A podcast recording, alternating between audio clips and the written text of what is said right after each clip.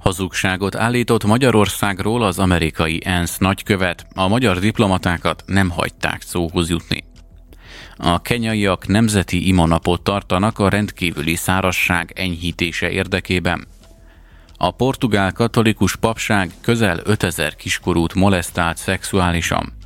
A Hitrádió hitéleti híreivel Longauer Andrást hallják.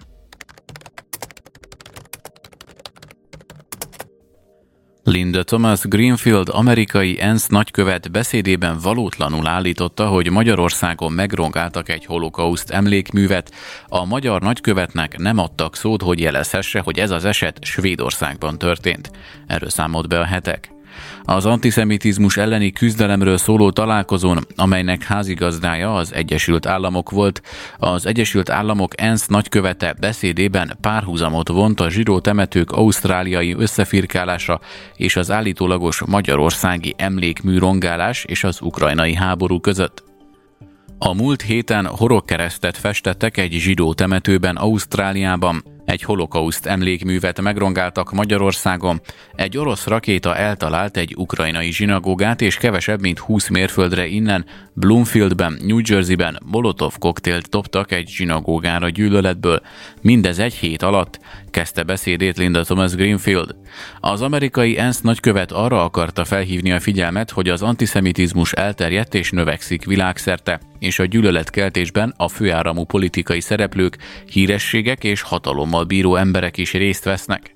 A nagykövet arról is beszélt, hogy a Biden kormány év végéig megalkotja az antiszemitizmus elleni küzdelem nemzeti stratégiáját, amelyre úgy tűnik, hogy szükség is lesz, hiszen az Egyesült Államokban élő zsidók 40%-a inkább megváltoztatja a viselkedését, mert fél az antiszemita támadásoktól, New Yorkban pedig 125%-kal nőtt tavaly novemberben a zsidók elleni bűncselekmények aránya.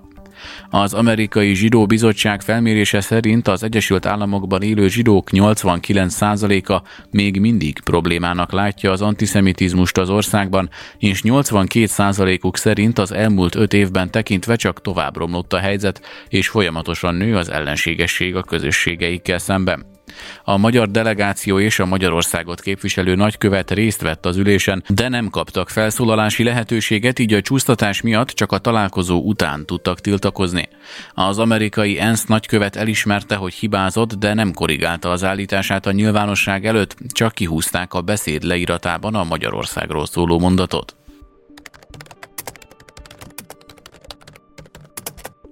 Mivel Afrika keleti részén és Afrika szarván már a hatodik egymást követő sikertelen esős évszakra van kilátás, Kenya elnöke azt reméli, hogy egy nemzeti imanap segítségével végre megnyílnak az egek.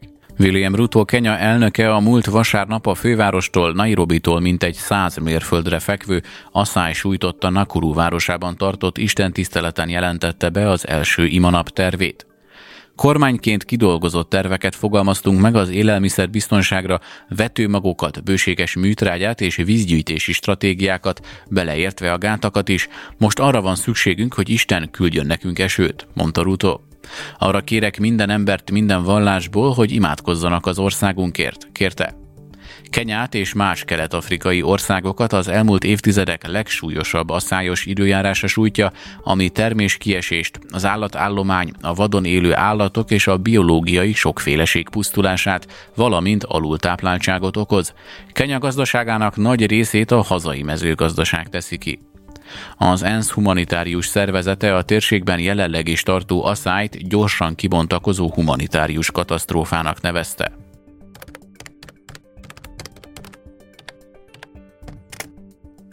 A portugál katolikus papság 1950 óta közel 5000 gyermeket molesztált, közölte hétfőn egy független bizottság, miután több száz áldozat beszámolóját hallgatta meg.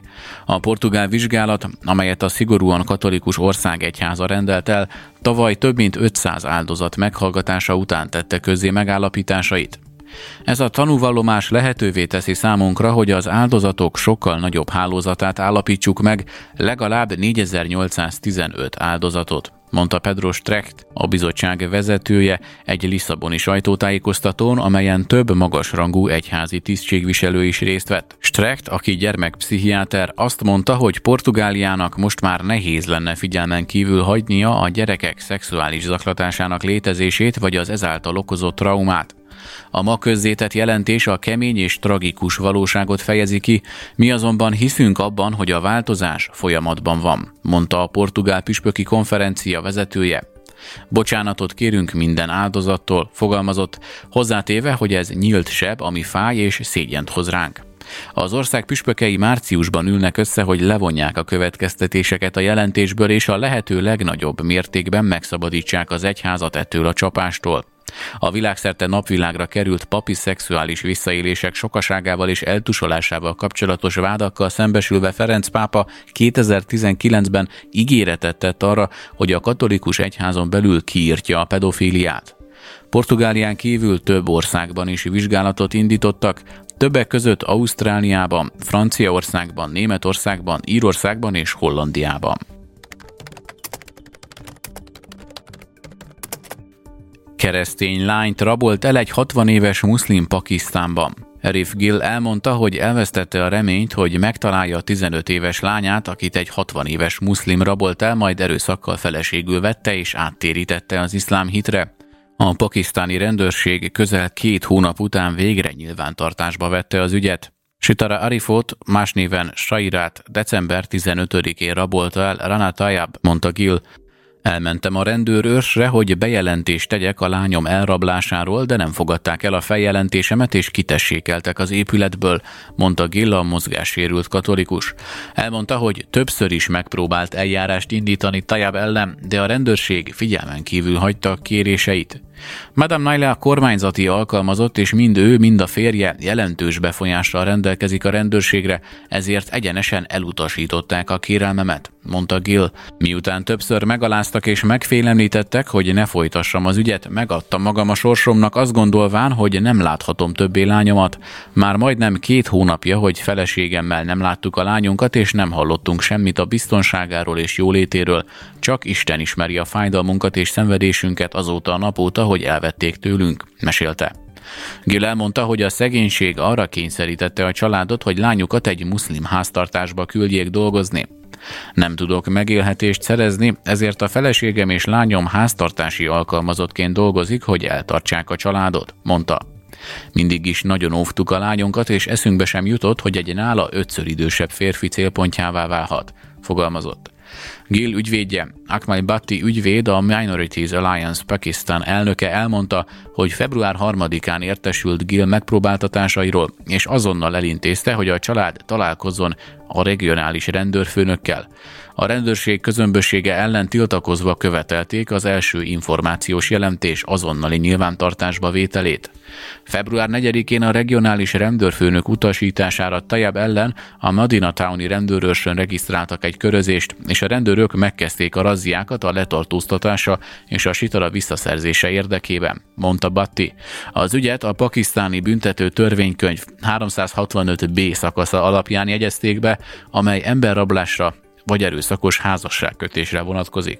Batti elmondta, hogy amikor a rendőrség rajta ütött házán, a felesége Naila Amberin átadta a tisztviselőknek a közte és Sitare között létrejött iszlám házassági bizonyítványt. Ez bevett módszer minden olyan esetben, amikor kiskorú kisebbségi lányokat kényszerházasságra kényszerítenek, mondta Batti. A vádlott először megerőszakolta az áldozatot, majd az iszlám nika házassági bizonyítvány álcáját használja fel, hogy megúszza a büntetést ezért a szörnyű bűncselekményért, tette hozzá. Bár a rendőrség már most cselekszik, sajnálatos, hogy a családot megfosztják az igazságszolgáltatástól, mert szegények és keresztények, mondta Batti. Ha a rendőrség már akkor cselekedett volna, amikor a bűncselekményt először jelentették, a gyermeket hamarabb visszaszerezhették volna, de a hosszas késlekedés miatt a vádlottak bőven volt ideje arra, hogy megváltoztassa helyét. A rendőrség teljebb két rokonát őrizetbe vette kihallgatásra, később azonban elengedték őket. Ennek ellenére továbbra is nyomást gyakorlunk a tisztviselőkre, mondta az ügyvéd.